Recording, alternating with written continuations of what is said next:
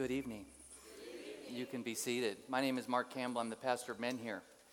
Campfires can be sacred places. Something happens when you stand around a campfire and enjoy company and conversation. It's natural. I don't know if it's the darkness or the fire or the fact that there's heat involved and people pull in, or if it's folks standing around the fire staring into the flames. Something happens, it's organic. And it generally turns to deep conversation. And that's where sacred comes in. I got to stand around a campfire last night, was in my home. We enjoyed a meal with my son, his friend, my wife, and it got a little cold last night. and We went out to the fire. And it was natural and organic. And it turned deep, which meant it became sacred. Things were shared I'll never forget. About a month ago, I got to stand around a real campfire Give it up for effort. I hope I don't get burned by the fire. And uh, last month we stood around this fire. This is 25 to 30 feet. Those small pieces of wood at the bottom are sheets of plywood. I think we have a video of it. Boom. This is before 300 high schoolers get out of their boats and come up and gather around this fire. And I'd like to introduce you to a friend of mine, Ife, that was around that fire as we closed the camp in prayer. Would you welcome Ife? You remember that fire? Yeah. uh, we enjoyed many great deep conversations around that hill and that night around that fire. And what a privilege it is for me to have you read our text tonight from Genesis chapter 3. And would you just listen to the narrative as my friend and now your friend Ife reminds us of what I call the hinge of Scripture. All right. Now the serpent was more crafty than any of the wild animals the Lord gave God had made. He said to the woman, Did God really say you must not eat from any tree in the garden? The woman said to the serpent, We may eat fruit from the trees in the garden, but God did say, You must not eat fruit from the tree that is in the middle of the garden, and you must not and you must not touch it, or you will die. You will not surely die, the serpent said to the woman. For God knows that when you eat of it, your eyes will be opened, and you will be like God, knowing good and evil. When the woman saw the fruit of the tree was good for food, and pleasing to the eye, and also desirable for gaining wisdom, she took some and ate it. She also gave some to her husband who was with her, and he ate it. Then the eyes of both of them were opened, and they realized they were naked. So they sewed together fig leaves and made coverings for themselves. Then the man and his wife heard the sound of the Lord God as he was walking in the garden in the cool of the day. And they hid from the Lord God among the trees of the garden. But the Lord God called to the man, Where are you? He answered, I heard you in the garden, and I was afraid because I was naked, so I hid. And he said, who told you that you were naked? Have you eaten from the tree that I commanded you not to eat from? The man said, The woman you put here with me, she gave me some fruit from the tree, and I ate it. Then the Lord God said to the woman, What is this you have done? The woman said, The serpent deceived me, and I ate it. So the Lord God said to the serpent, Because you have done this, cursed are you above all the livestock and all the wild animals. You will crawl on your belly, and you will eat dust all the days of your life. And I will put enemy between you and the woman, and between your offspring and hers. He will crush your head, and you will strike his heels. To the woman he said, I will greatly increase your pain in childbearing. With pain you will give birth to children. You desire will be for your husband, and he will rule over you. To Adam he said, Because you listened to your wife and ate from the tree above which I commanded you, you must not eat of it. Cursed is the cursed is the ground because of you. Through painful toil you will eat of it all the days of your life. It will produce thorns and thistles for you, and you will eat the plants of the field. By the sweat of your brow you will eat your food until you return to the ground, since from it you will you were taken, for dust you are, and to dust you will return. Adam named his wife Eve because she would become the mother of all the living. The Lord God made garments of skin for Adam and his wife and clothed them. And the Lord God said, The man has now become like one of us, knowing good and evil. He must not be allowed to reach out his hand and take also from the tree of life and eat and live forever. So the Lord God banished him from the Garden of Eden to work the ground from which he had been taken. After he drove the man out, he placed on the east side of the Garden of Eden cherubims and flaming swords flashing back and forth to guard the way of the tree of life. Father, what a colossal piece of scripture. Everything broke. And we are still in the midst of recovering. Thank you for Ife. Thank you for um, sacred campfire talks. And Lord, there is enough in this chapter for us to spend a year in. Have your way with my tongue. These are your children, and you have something supernatural for them. Through the context with which we stand, post fall, you call us forward. Teach us how to be who you created us to be from the beginning in chapter 2. In your Son's holy name we pray. And all God's people said, Amen. Thank you, Ife. Well, if you weren't here last week, Danny talked about chapter 2. An amazing reality. God forms man from the earth, squeezed him out of the soil, breathed life into him. But it says that it was not good for man to be alone. It really, in the Hebrew, means separated. It is not good for us humans to be separated. In context, man to be alone. So he made a helper, an ezer. Say that with me, an ezer. If you're sitting next to a woman, learn, lean over and say, You're an ezer. Not a Weezer, an ezer. It's an amazing word. It means crafted, not squeezed out of the soil, designed. It's the same word that God uses to design and build the temple intricate, involved, detailed, complex. All the married men said, Oh, yeah. She's special. And she came as a helper. In the Hebrew, the word is actually the same word that God uses when he comes in and rescues Israel in battle. She comes alongside the lonely man as the ezer, as a completer, to, in a sense, rescue him. Amazing. And here is Adam with a naked ezer. man! Walking with God in Eden. I can't even imagine. And then, as we just heard the narrative, everything shifts. Imagine a serpent comes up and engages Eve and says, You know, did God really? Isn't that how the enemy works subtly? Is this really true? Did he really say that? Is God really even real?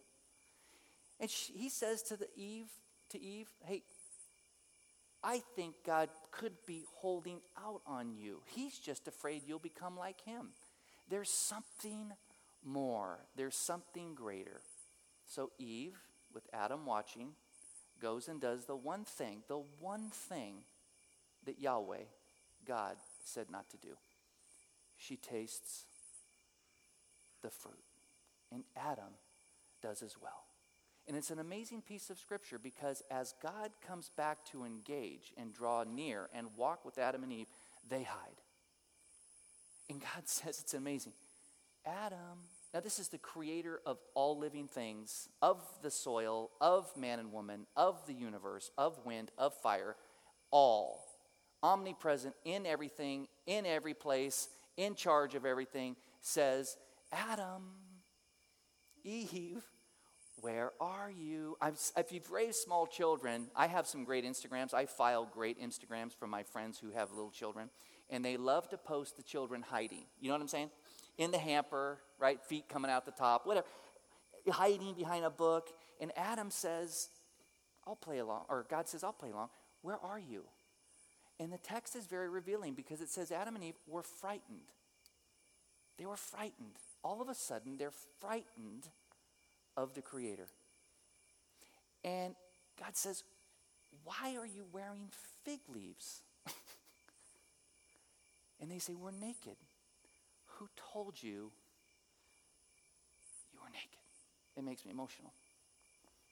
Because we were created to be open, vulnerable, honest, pure, good, one with each other and with God intimate, close, no shame. Who told you? You were naked.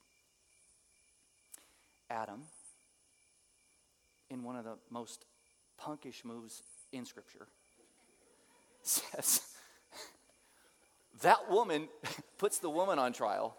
Watch this. And then God, that you gave me. That's the triangulation. Hello, politics. And God says to Eve, What happened? It was the serpent. And then the curse, the fall. We call it the wrath of God, the consequence of us doing what God said not to do. And to the serpent, he says, Look, you're going to scrounge around throughout human history. You're going to slither around and there will be division between you and humanity, and between Adam and Eve's seed, there will be division. But through that broken seed, there will be one who comes and crushes your skull. We know that to be Christ. Amazing prophecy. But in the context of the fall, it's there will be en- enmity. There will be division between the seed, humans, and you. We are born with an enemy. Those little pictures of my friends' Instagrams, little ch- children, have an enemy. From the womb on, there's an enemy of our souls. One who wants to divide, shred, take apart everything that God's been trying to put together. There is corruption, war, crime. There is a fall. There is a reality. We are born with enemies. I drove up through the boulevard and I found three enemies. One cut me off, didn't even look right? As he cut me off, I just slowed down and he reminded me out of the window with his middle finger that I'm number one in his life. life is hard. We have enemies, we have political enemies, we have governmental enemies. We have nations and people groups that hate us. We have people that are driving by the freeway now and hate the people that are in this building, and they've never met one of us. We have enemies. And to the woman, he says it's going to hurt now when you give birth. We have the lovely Miss Amy Williams who's about ready to pop. Amy, if you're in the room, hate to tell you, it's going to hurt. And you can thank Adam and Eve for that. And then he says, I'm going to put desire in your heart to the woman. The word is tashuka. Say it with me, tashuka.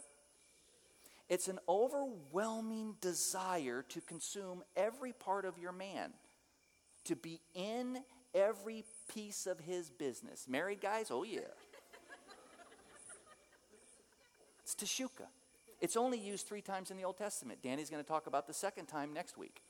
Seriously. It is a word that means your man will consume, your longing will be for him and everything about him. I love to hear the women in the cafe talking about their husbands. They've been away from them for five hours and they are still talking about them. There's a consuming and it's a nurturing consumption. It's a, it can be a good thing, but it can also be a bad thing. And it says, Your desire will be for him, but he will rule Hebrew, he will control you, he will drive you nuts.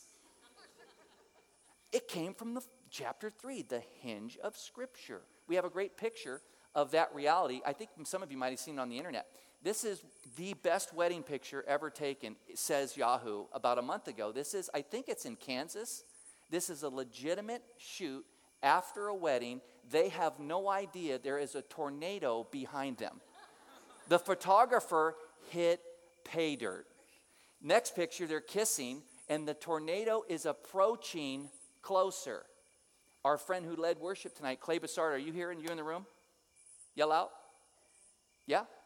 He's behind stage. He's getting married in two weeks. Clay, brother, there is a tornado a coming. It's called Genesis 3. And then to the man, he says three things. To the man, he says, Now the earth is cursed.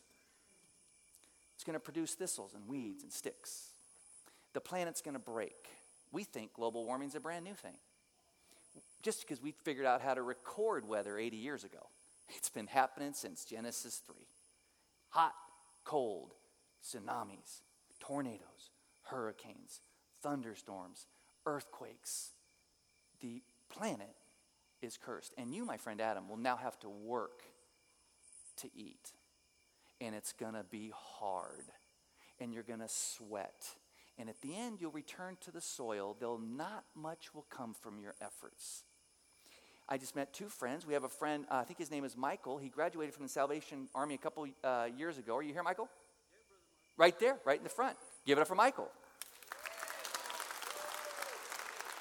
Michael came to Dawn Patrol through a certain season last year, men's ministry, and then he got a job. And I said, Michael, uh, how are you? What are you doing here? You're supposed to be working. He says, No, I quit my job. I said, Why? He said, Because it's hard. Genesis 3.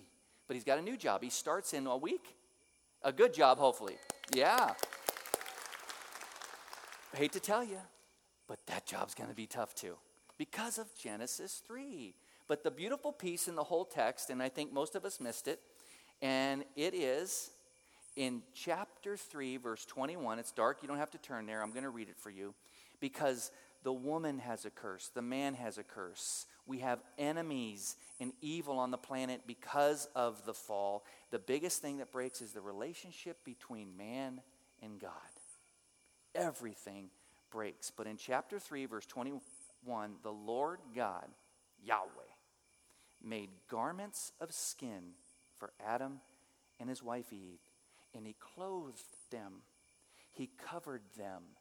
The first sacrifice recorded in Scripture. Interesting, the first religious movement was a few verses ago when they covered themselves, religion is man, trying to make himself presentable to God.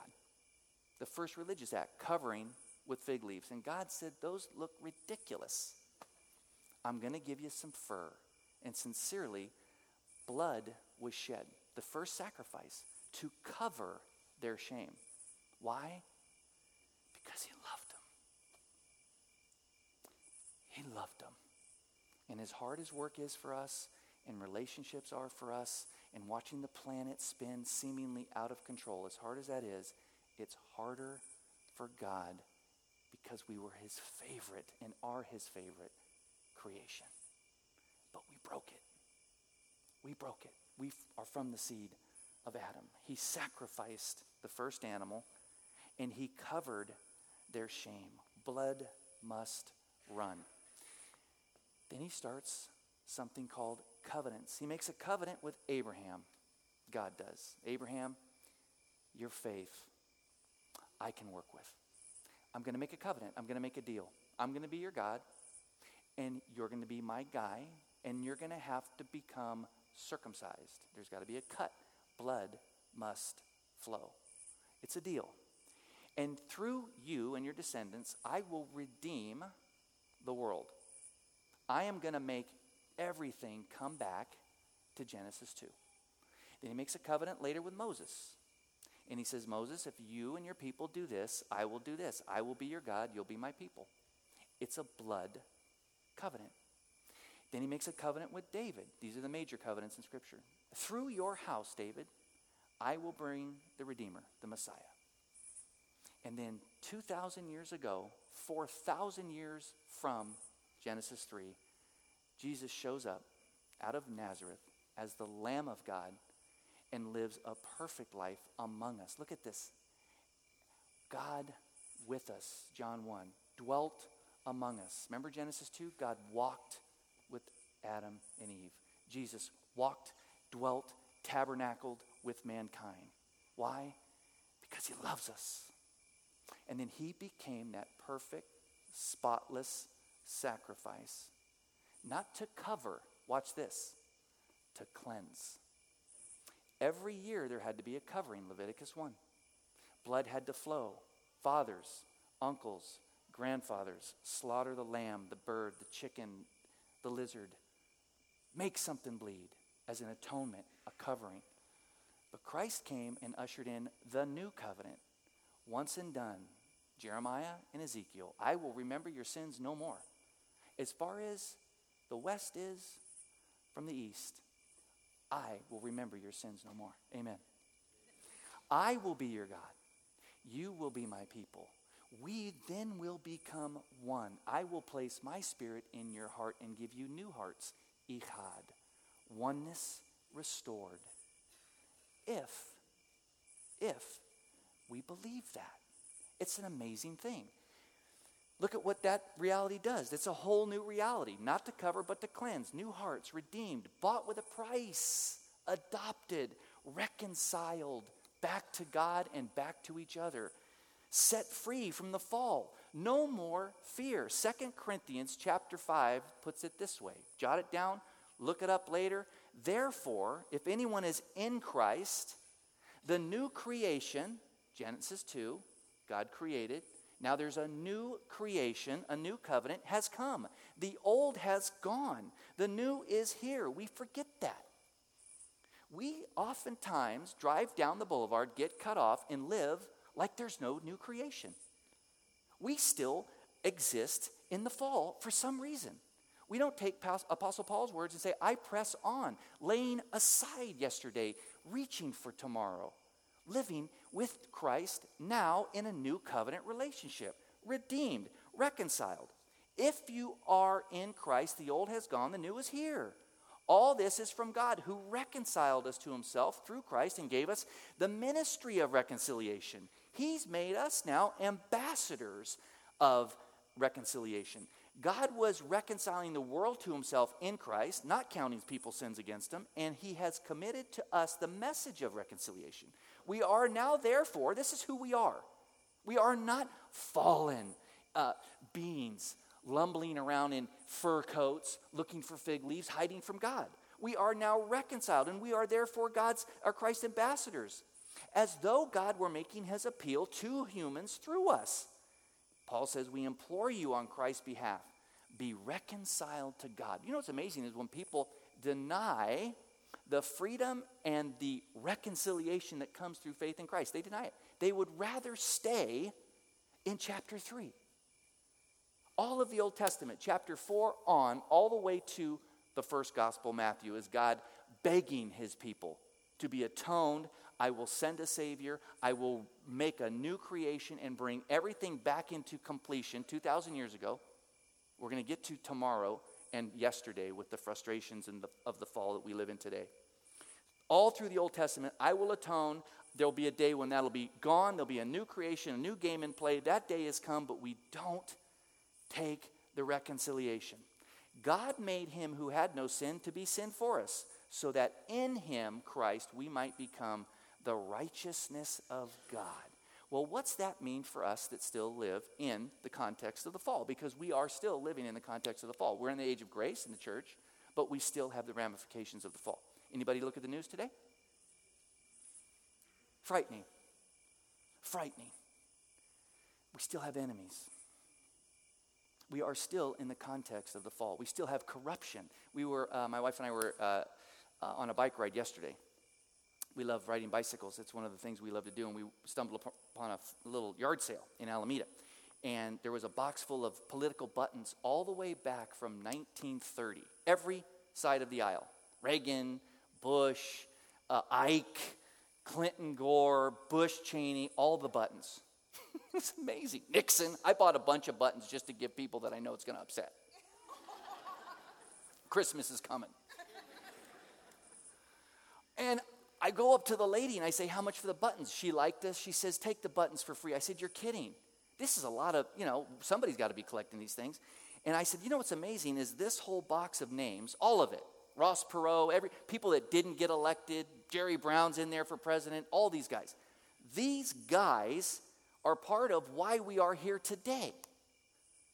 But see, we just blame the guy in office now.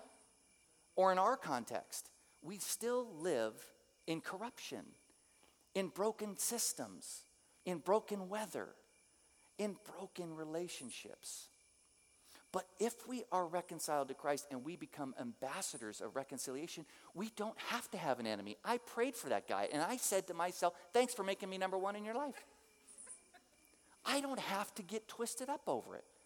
I spoke at a men's breakfast Saturday, and a guy was very angry with me at the end because I'm kind of an organic uh, evangelist. I love people, whether they're sinners, straight, tall, not straight. I love people because God made them and He sent His Son to die for everybody on the stinking planet. And that kind of twisted him up a little bit. Because I said that someday America won't be on the planet because I read Acts 17. And I know that God loves America, and I know that He loves Mexico because there's souls in both pieces of dirt. Are you with me?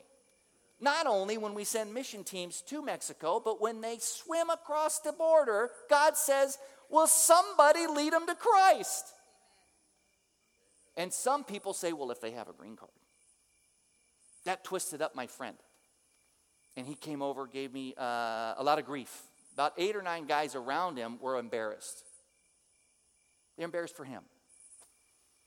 And in five minutes, I said, You know, you're very articulate. You're well spoken. Where did you learn to talk like that? And he said, The Air Force. I flew sorties in World War II. Ah, he's passionate. He almost died for this country that I get to stand on this stage and proclaim Christ. And I hugged him. And I squeezed him tight and I whispered into his ear, Thank you. Thank you. Inflated him. See, he wanted an enemy. The whole thing changed. We don't have to have an enemy if we are ambassadors of reconciliation. Amen? Check this out chapter 2 of Ephesians. For he himself is our peace, who has made the two, Christ himself is our peace, who has made two people groups one, and has destroyed the barrier. Paul's writing this, who was in prison, going to do a death sentence because he allegedly walked over the wall that separated the Jew from the Gentile in the temple. And he's in prison for this. And he says, No, no, no, no, there is no more Jew, Gentile. There is no more black, white. There is no more short, tall. Praise God. there is no more two, if you're in Christ, there's a new one, there's a new creation, and when two become one, there's peace, there's no animosity. By setting aside in his flesh the law with its commands and regulations, which divided people, he, perp- he his purpose was to create himself a new humanity out of the two, thus make this is scripture, thus making peace. Genesis 2, a new one. Isn't that beautiful? Look at this picture we have in uh, Israel. I believe it was Israel. I think this is the next picture. This is my friend Terry Cruz. That's a Palestinian Arab Muslim bus driver. We're literally stealing his bus right here in Israel. Look how happy he is on the phone with his wife. Why is he on the phone with his wife? Because we said, Call your wife. Can we pray for your wife? We cried with him, prayed with him, loved him, and you turn on CNN, CNN and they tell us that he hates us. No. See, when the Holy Spirit shows up and people understand that there are ministers of reconciliation, wild stuff happens. We have a new conflict in Israel, right? Have you heard about it? It's a big deal. It's an appropriate time for me to announce that I'm uh, taking a trip in two years from now, fall 16. If you want to have information on it, email me at Amy, A M Y, email me directly at Amy at the number three crosses.org. Sincerely.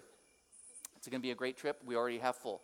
But there's a conflict right now, and it started when three Jewish boys were kidnapped and killed. Tragic. 19 year old boys. By crazy people.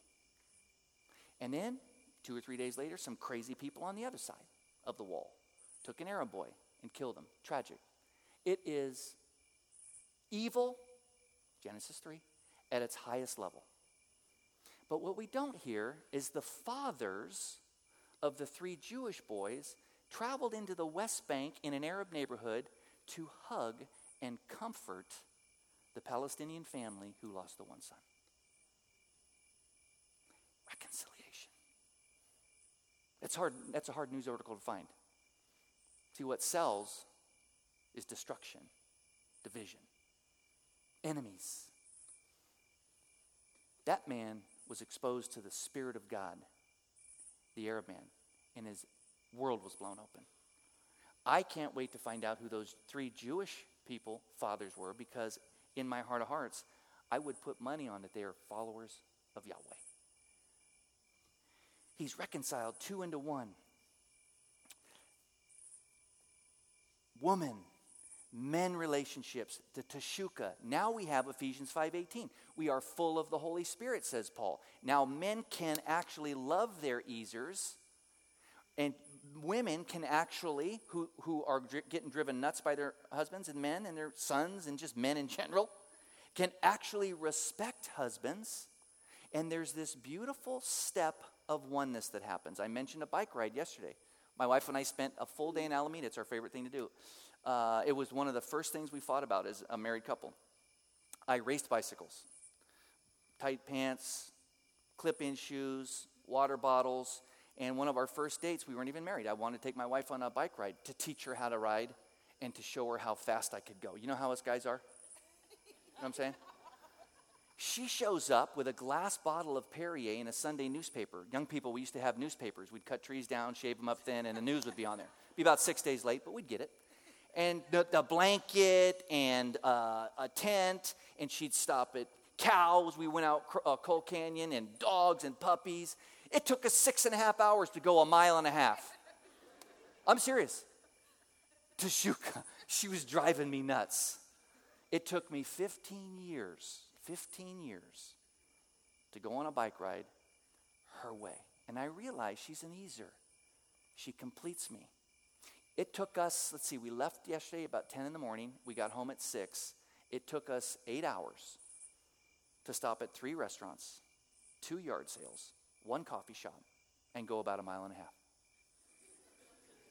Yesterday was about the best day of my summer because of Ephesians 5. Because I live in the context of the fall, but I've chosen to look at my wife, as First Peter says, and honor her and value her and look at the Father and say, Thank you for the things that used to drive me nuts. And she has always laid a foundation of respect for me. She shot me a text before I came up here. I'm proud of you.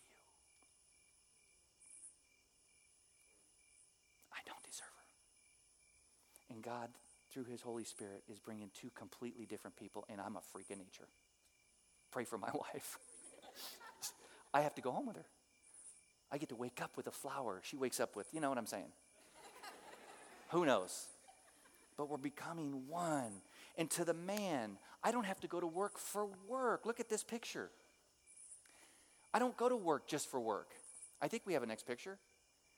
This is Michael.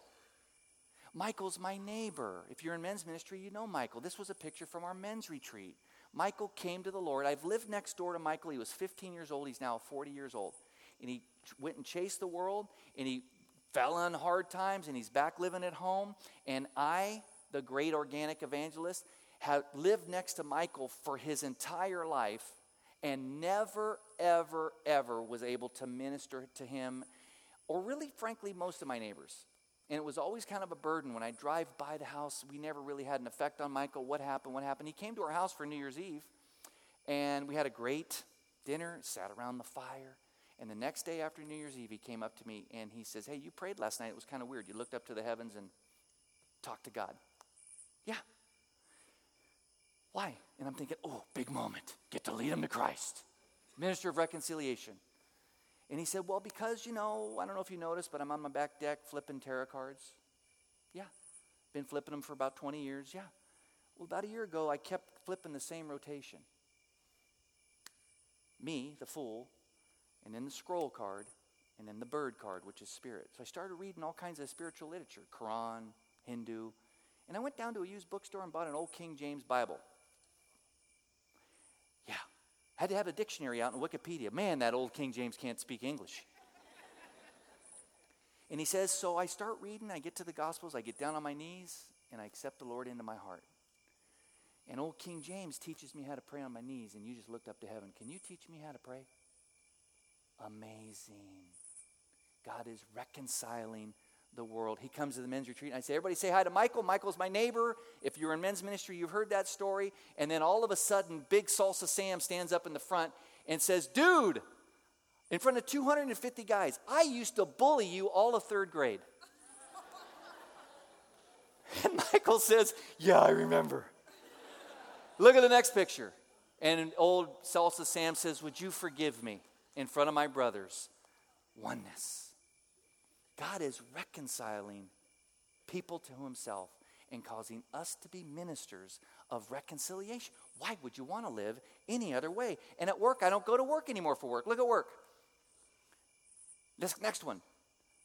I think this is Joe Blackman's garage. If you go down to Auto House, which is right behind a nice bar that my friend on the right used to frequent often, this gentleman on the right is named Robert White, and he was part of my first religious experience as a young man. Eighth grade, I stole a bus from a church, First Press, and we crashed it, Rob White and I, and two other knuckleheads, into the back of now Trader Joe's. My first religious experience. Robert White, on the way to your houseboat trip, accepts the Lord. I just texted him. Oh, Robert, are you here? He's on a date tonight because he's 36 days sober today. One day, after he accepted the Lord on the way to your houseboat trip. This is, we go to Joe Blackman's work. And this guy on the right is Matt Brown. It's an amazing. Joe Black and Robert White. And Robert White walks in and goes, Brown, black, white. Look at the close up. Look, look at the next picture. Look at the face. See, he's now got a new community. Back to the last picture. He's got a new community. And Joe Blackman's phone's ringing. He's not answering it. Joe Blackman's understanding that this is reconciliation. I need to meet Mr. White, and I need to be a part of his transformation. Because Joe Black and Matt Brown are agents of reconciliation. And he wanted to meet Mr. White. Mr. White gets to have a new community. Next picture at work was, I think, a guy installing our coffee. That's this is a, what's his name? Do we remember his name? Cafe 4 people? Kath? Are you here? What's his name? Let's go with let's go with uh, Sam. How does he look like a Sam? Sam shows up. He's cutting the countertop in because we got this new kegerator. We have kefir and Mike, uh, nitro brew on tap, which is a cold press, which is why I won't sleep till about tomorrow. Woo! It's an amazing little nitro cold press brew. Looks like a Guinness, but it's coffee. Don't get nervous, religious people. So he's cutting the countertop. And what's Cafe 4 do? Start taping plastic. Let's make your. Look at his face. Why would we go to work just for work? Why wouldn't we want to win him through kindness? Romans 4 kindness causes repentance. We blessed him. We gave him coffee. We rubbed his shoulders. We vacuumed up his dust. We sheetrocked his stuff. We wiped the thing for him. We kicked him out on the way. Give us hugs. Can we have lunch together? We don't go to work as men in the curse. It's going to be sweaty. It's going to be hard. You don't go to work at Amazon for the postage. You go to work for the people because you're a minister, my friend, of reconciliation. And everybody that goes to work, you don't go for the job. Does your job suck? Everybody on 3123? Yes. Genesis 3. You go for the people. And how about the planet? Talking to somebody in the, in the uh, men's corner this morning. How's surfing? Flat like a lake. Why? There's no storms. All the storms are back east.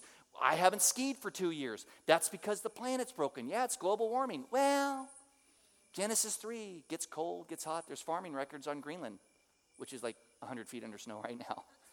You know what I'm saying? Cornfields were blowing up because of, of fire and heat in 1835. The, the driest recorded by the growth rings on the redwood trees when you cut them down or oak trees in California was about 100 years ago. Didn't rain a drop for four years because of the growth rings. Huh? You don't read that in the news? Yeah, the planet broke in Genesis 3. Is it getting warmer? Yes. Is God fixing it? Yes. So why worry? He loves the planet. Recycle? Yes. Be wise? Absolutely. He created all of it and loves it. People more than dirt. but he is bringing the planet back under reconciliation as well. And how about the relationship with God? He's re- reconciling that as well. Ephesians 2 As for you, you were dead in your transgressions and sins. That's how you used to live when you followed the ways of the world. Genesis 3. And the ruler of the kingdom of the air. Genesis 3. The little snake, the enemy. We all followed the enemy. All of us were, by nature, children of wrath, dead. But God, verses 4, because he loved us so much and who was so rich in mercy, made us alive with Christ even when we were dead in our transgressions. Amen. And here is when it matters. Is that good enough for you? Adam and Eve. I got everything there is, but there's one thing he's holding out on. I thought I'd be married by now. I thought this job would be the job. I thought my college debt would be done by now. I thought I would be married by now and have children by now. And I had children and I thought they'd be better children. And the list goes on. And God doesn't hear my cry. And we sit with that reality of the new covenant and not the covering, but the washing and the new reconciliation that we can leave this building and in the freedom. But what consumes me oftentimes and us, I believe, I'm not alone, is what we don't have and what we're not. And so we sit just like Adam and Eve. If I had another $15,000 a year, I would tithe. If that person would say, I'm sorry, I would forgive. If. See, the tragedy of the context that we live in is just like the tragedy of Genesis 3. We're human, so we default to there's just one more thing. Oftentimes, that sacrifice, it's good enough with our speech, but not with our actions. We're going to take communion. It's the ceremony, it's a sacred ceremony that Christ ushered in the new covenant. It's where he says, My blood's going to be shed to pay for you and to set you free.